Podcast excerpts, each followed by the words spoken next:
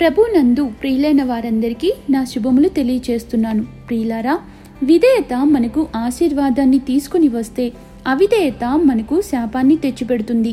ఒక రాజు యొక్క అవిధేయత ఆ దేశానికి కరువుని శాపాన్ని తెచ్చిపెడితే ఒక విధవరాలి యొక్క విధేయత ఆ గొప్ప కరువులో తన కుటుంబాన్ని కాపాడుకోగలిగింది.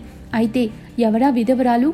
ఆ కరువు ఎందుకు వచ్చి ఉంటుంది ఆ కరువులో ఎలా కాపాడబడింది అనేది తెలియాలి అంటే మనము ఇస్రాయేలీల రాజుల యొక్క చరిత్రను కొంచెము తిరగవేయాల్సి ఉంటుంది. దేవుడు మనందరి హృదయాల్లో ఉండటానికి ఇష్టపడుతున్నారు. దేవుడు ప్రత్యేకంగా ఏర్పరచుకున్న ప్రజలే ఈ ఇస్రాయేలీలు. వాగ్దాన దేశంలో జీవిస్తున్న వీరు దేవుడు వారికిచ్చిన వాగ్దానాలు ప్రమాణాలను మరిచి విగ్రహారాధన చేసి భయంకరమైన దేవుని యొక్క శిక్షకు వీరు గురి కావాల్సి వచ్చింది. వారి రాజ్యము రెండుగా చీలిపోయింది. అది ఎలా అంటే ఇస్రాయేలీలను సొలోమాను పరిపాలిస్తున్న కాలంలో దేవుడు సొలోమానుకి జ్ఞానాన్ని తెలివిని ఐశ్వర్యాన్ని సొమ్మును ఘనతను దేవుడు అనుగ్రహిస్తారు. ఈ సొలోమాను దేవునికి ఒక గొప్ప ఆలయాన్ని కూడా కట్టిస్తారు. అన్య స్త్రీలను పెళ్ళి చేసుకున్న సొలోమాను వారి మెప్పు కోసము వారి దేవతలను ఆరాధించడమే కాకుండా అన్య దేవతల తట్టు ఆకర్షింపబడతారు. అంతే ఇస్రాయేలీల రాజ్యము రెండుగా చిల్లిపోతుంది. పన్నెండు గోత్రాల ప్రజలు పది గోత్రాలు ఉత్తర రాజ్యంగాను యూదా బెన్యామిను గోత్రాలు దక్షిణ రాజ్యంగాను విడిపోతాయి. సొలోమను కాలం తర్వాత క్రీస్తు పూర్వము తొమ్మిది వందల ముప్పైవ సంవత్సరంలో ఇవి రెండుగా విడిపోయాయి. ఉత్తర రాజ్యాన్ని పంతొమ్మిది మంది రాజులు పరిపాలించారు. అయితే వీరు దేవునికి లోబడిని దుష్టులుగా పరిశుద్ధ గ్రంథంలో మనం చూడవచ్చు. దక్షిణ రాజ్యమైన యూదాను పరిపాలించిన వారిలో పన్నెండు మంది దుష్టులు ఎనిమిది మంది మంచి రాజులు ఉన్నారు. ఉత్తర రాజ్యాన్ని పరిపాలిస్తున్న రాజులలో ఏడో వాడైన ఆహాబు మిక్కిలి దుష్టుడైన రాజు దుష్టురాలైన యజబెలుకు భర్త బయలుదేవత ఆరాధనను దేశమంతటా వ్యాప్తి చేసినవాడు. ఇటువంటి చీకటి కాలంలోనే దేవుడు గొప్ప ప్రవక్త అయిన ఏలియాని పంపిస్తారు. ఈ ఏలియా గారి పుట్టు పూర్వతరాలు ఏమీ తెలియబడలేదు కానీ విస్మయం కలిగించే విశ్వాస జీవితం నిప్పులు చెలరేగే దేవుని మాటలు కారు చీకట్లో కాంతి పుంజాన్ని వెలిగించారు. అవును ఆ దేశంలో గొప్ప కరువుని ప్రవచించింది ఈ ఏలియా గారే. అయితే దేవుడు ఏలియాని మాత్రము పోషించడానికి మొదటిగా కాకులకు సెలవిస్తారు. తర్వాత సారేపతు విధవరాల ద్వారా పోషింపబడతారు. అయితే దేవుడు ఏలియాని పోషించడం కాదు కానీ సారేపతు విధవరాల్నే ఆదుకోవడానికి ఆమెను పోషింపబడటానికి ఏలియాని ఎన్నుకొన్నారా అనే విధంగా ఆమె గురించి పరిశుద్ధాత్మ దేవుడు చక్కగా వ్రాయించారు. చదువుకుందాం పదండి. మొదటి రాజుల గ్రంథము పదిహేడవ అధ్యాయము ఎనిమిది నుండి పదహారు వచనాలు. అయితే దీనికంటే ముందుగా కరువు ఎందుకు వచ్చిందో తెలియాలి అంటే మనము పదహారవ అధ్యాయము ముప్పై నుండి ముప్పై నాలుగు వచనాలు చదువుకోవాల్సి ఉంటుంది. ఈ వచనాల్లోనే వారి యొక్క తప్పులు దేవుడు కరువును పంపించడానికి గల కారణాలు పొందుపరచబడి ఉన్నాయి. ఒమ్రీ కుమారుడైన ఆహాబు తన పూర్వీకుల అందరినీ మించినంతగా చెడుతనమును చేసెను. నెబాతు కుమారుడైన యురోబాము జరిగించిన పాపక్రియలను అనుసరించి నడుచుకొనెను. స్వల్ప సంగతి అనుకొని సీదోనియుల రాజైన ఎల్బాయేలు కుమార్తె అయిన యజబెల్ను వివాహం చేసుకుని బయలుదేవతను పూజించుచు వారికి మొక్కుచూ ఉండెను. షోమ్రోనులో తాను బయల్లో కట్టించిన మందిరమందు బయళ్ళకు ఒక బలిపీఠాన్ని కట్టించెను. మరియు ఆహాబు దేవతా స్తంభం ఒకటి నిలిపెను. ఆ ప్రకారము ఆహాబు తన పూర్వీకులైన ఇస్రాయేలీల రాజుల అందరికంటేనూ ఎక్కువగా పాపం చేసి ఇస్రాయేలు దేవుడైన యెహోవాకు కోపాన్ని పుట్టించెను. ముప్పై నాలుగు వచనం. అతని దినములలో బేతేలీయుడైన హీయేలు ఎరుకో పట్టణాన్ని కట్టించెను. ఈ శాపము ఏహోషువా గ్రంథము ఆరవ అధ్యాయము ఇరవై ఆరో వచనంలో ఉంటుంది. ఎరుకో పట్టణము కట్టింప పూరుకోనువాడు యెహోవా దృష్టికి శాపగ్రస్తుడు అగును అని.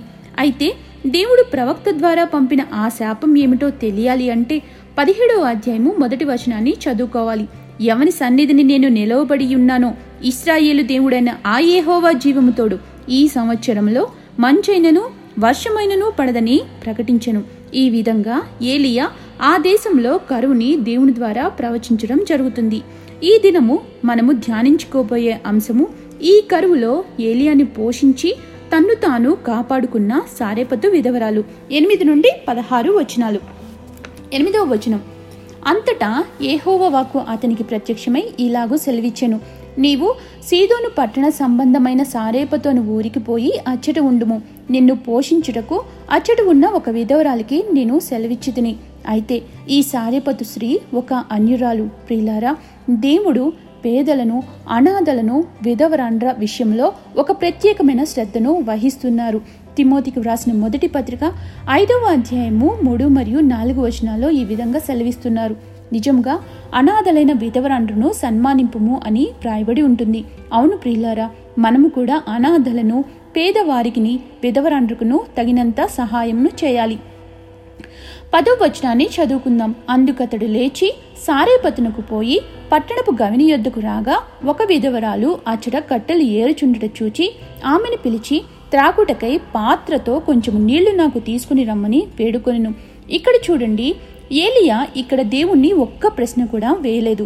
ఆమె విధవరాలు కదా ఎలా పోషిస్తుంది అనే అనుమానమైనా వచ్చి ఉండాలి. అయితే దేవుడు సెలవిచ్చిన రీతిగా చేయడానికి సిద్ధపడ్డారు ఏలియా. యోర్దాను నుండి సారేపతికి ప్రయాణం చేశారు. సారేపతికు రాగానే ఏలియా కట్టెలు ఏరుకుంటున్న విధవరాలు కంటపడగానే త్రాగడానికి నీరు తమ్మని వేడుకోవడాన్ని మనం ఇక్కడ చూస్తాము. అయితే ఏమైనా ప్రశ్నించి ఉండవచ్చు కదా. మీరు ఎవరో ఏమిటో అని నన్నెందుకు అడుగుతున్నారు అని మొదటిగా ఆమె ఏలియాని ఏమీ ప్రశ్నించలేదు. తీసుకురావడానికి వెళ్ళింది.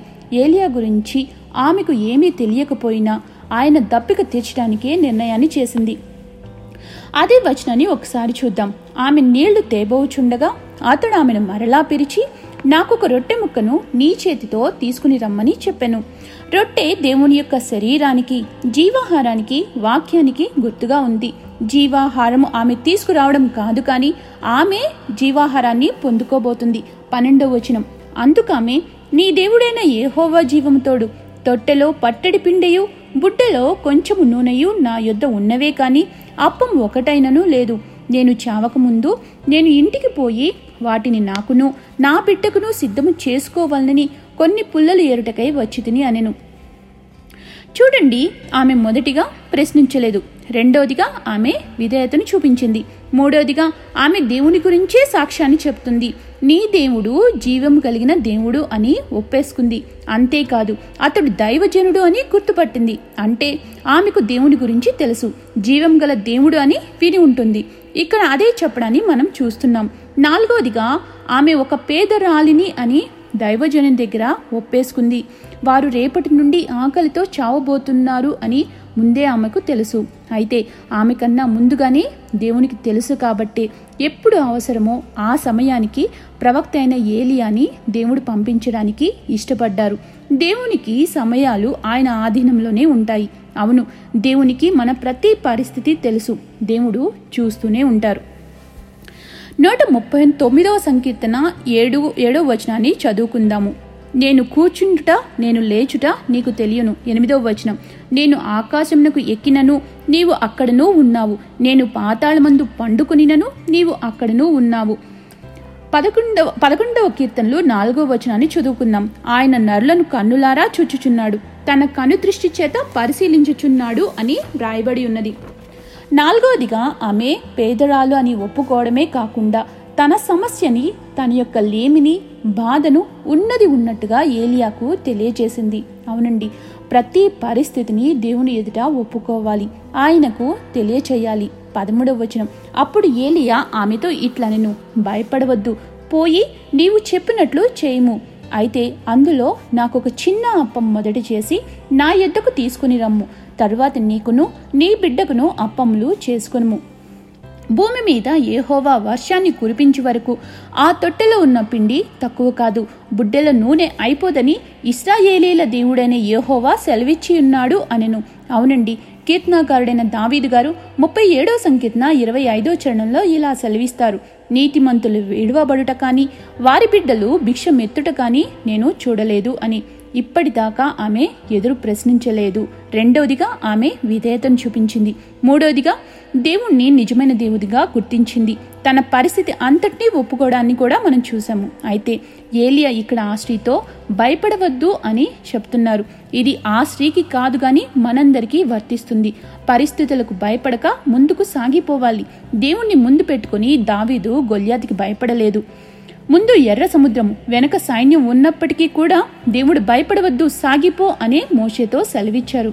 మోషే ఏలియాల దేవుడే ఈ రోజు మనతో మాట్లాడుతున్నారు. భయపడవద్దు సాగిపో అని దేవునిపైనే ఆధారపడి దేవుడి వైపు చూస్తూ సాగిపోవాలి. అయితే ఏలియా ఆ స్త్రీకి ఆమెను భయపడవద్దు అని ధైర్యం చెప్పడమే కాదు కానీ నీవు చెప్పినట్లు చెయ్యి అని ఆజ్ఞాపించారు. అంతే ఆమె ఆ ఆజ్ఞకు లోబడింది. ఐదవదిగా ఆమెకు లోబడే మనస్తత్వాన్ని మనం చూస్తున్నాము. దేవుని ఆజ్ఞలకు లోబడటమే విధేయత. ఆమె ఏలియా చెప్పిన మాట తప్ప ఆ గిన్నె వైపు కానీ పిండి వైపు కానీ నూనె వైపు కానీ తన యొక్క బిడ్డ ఆకలిని కానీ ఆమె ఇంకా పట్టించుకోదలుచుకోలేదు. అదే ఇలాంటి అనుభవమే మనకు ఎదురైతే మనకే లేక చేస్తుంటే ఇప్పుడు ఎవరో తెలియని ఈ మనిషికి ఎక్కడి నుండి తెస్తాము అని ముఖం మీదే అనేస్తాము కదా. ఇంకో అడుగు ముందుకేసి తిడతాము కూడా. అయితే ఇక్కడ దేవుడు ఒక వాగ్దానాన్ని ఇస్తున్నారు. భూమి మీద ఏహోవా వర్షాన్ని కురిపించే వరకు ఆ తొట్టెలో ఉన్న పిండి తక్కువ కాదు బుడ్డెలో నూనె కూడా అయిపోదు అని. ఇస్రాయేలీల దేవుడైన ఏహోవా సెలవిచ్చుచున్నాడు అనెను. అంతటా ఆమె వెళ్ళి చూడండి ఆమె సేవిస్తున్న దేవుడు ఏహోవా కాదు బయలు అయి ఉండాలి. అయితే ఈమె ఇస్రాయేలు దేవుడు నిజమైన దేవుడు అని నమ్మింది. విశ్వాసం ఉంచింది. యోహాను సువార్త మొదటి అధ్యాయము పన్నెండవ వచనంలో ఈ విధంగా ఉంటుంది. తన్ను ఎందరు అంగీకరించిరో వారందరికీ అనగా తన నామమందు విశ్వాసముంచిన వారికి దేవుని పిల్లలాగుటకు ఆయన అధికారాన్ని అనుగ్రహించెను అని. అదే వచనంలో మనం చూసినట్లయితే ఆ మాట చొప్పున చేయగా అని ఉంటుంది. ఆ మాట అండి ఈ ఆశీర్వాదాన్ని తీసుకుని వచ్చింది. అతడు ఆమెయు ఆమె ఇంటి వారును అనేక దినములు భోజనం చేయుచు వచ్చిరి. ఆరవదిగా ఆమె నమ్మి విశ్వాసముంచింది. అంతే అంతటి కరువులో సమృద్ధి అయిన ఆహారం ఎవ్వరిపైన ఆధారపడాల్సిన పనే లేదు. ఏడవదిగా ఆమె ఆశీర్వదించబడటమే కాదు కానీ ఆమె యొక్క విధేయత వల్ల ఆమె ఇంటి వారందరూ ఆశీర్వదింపబడటాన్ని మనము చూస్తున్నాము. పదహారవ వచనం ఏహోవా ఏలియా ద్వారా సెలవిచ్చిన ప్రకారము తొట్టెలో ఉన్న పిండే తక్కువ కాలేదు బుడ్డలో ఉన్న నూనె అయిపోలేదు. వీళ్ళ ముగ్గురు సమృద్ధిగా భోంచేస్తున్నారు. ఆమె ఆశీర్వదింపబడటమే కాదు కానీ ఆమెనే ఒక ఆశీర్వాదంగా దేవుడు సహాయం చేశారు. ఒకసారి మనం గమనిద్దాం. ఆమెకు భర్త లేరు. ఆ ఇంటికి ఆధారం ఆమె మరియు ఒక చిన్న బిడ్డ కూడా. కరువు ఆకలి బాధ వాళ్ళకే గడవడానికి లేదు. వారికి తోడు ఏలియా. ఏలియాకు రొట్టెను చేసి ఇస్తే తన బిడ్డ తను పస్తుండాలి. అయితే ఎవరికి ఆమె మొదటి ప్రాధాన్యత ఇచ్చింది? ఎవరికి ఇవ్వాలి? కడుపును పెట్టిన బిడ్డకా ఎవరో తెలియని ఈ మనిషికా. ఆలోచించండి మీరైతే ఏమి చేస్తారు? ఆమె ప్రశ్నించలేదండి. బదులు చెప్పలేదు. లోబడింది. విధేయతను చూపించింది. ఎలాగూ కరువుతో చనిపోతాము అనుకున్నారు. ఈ కష్ట సమయంలో ఆమెకు సహాయం చెయ్యాలి అంటే కావలసింది తొట్టెలో పిండి కాదు.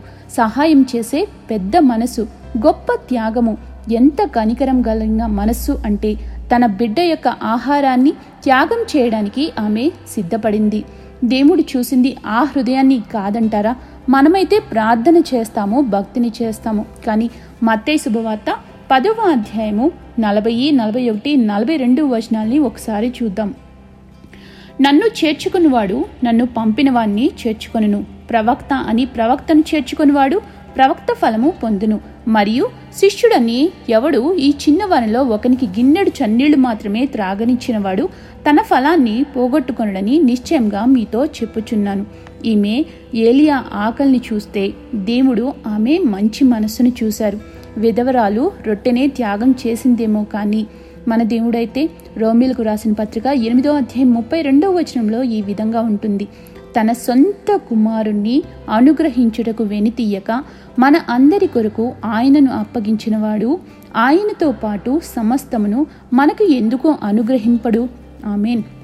ఈ వాక్యం వింటున్న ప్రతి ఒక్కరూ ఒక్కసారి పరీక్ష చేసుకుందాం. సారేపతు విధవరాలు తన పరిస్థితుల వైపు చూడలేదు.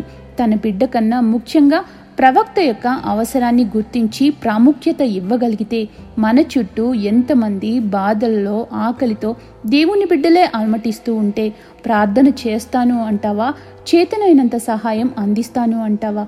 వారి కోసం ప్రార్థిస్తూ మనకి తోచినంత సహాయాన్ని చేయాలి. ప్రార్థించే పెదవుల కన్నా సహాయం చేసే చేతులే మిన్న. అవునండి పేదవారికి సహాయం చేసేవాడు ఏహోవాకే అప్పిచ్చేవాడు. విధేయతను చూపించింది కనికరపడింది. కనికరాన్ని పొందుకుంది. ఆశీర్వదించబడింది. ఆశీర్వాదంగా మారింది. అటువంటి కనికరం కలిగిన హృదయాన్ని పరిశుద్ధాత్మ దేవుడు మనందరకు సహాయం చేయనుగాక. దేవుడు ఈ చిన్ని వాక్యాన్ని దీవించునుగాక. ఆమెన్.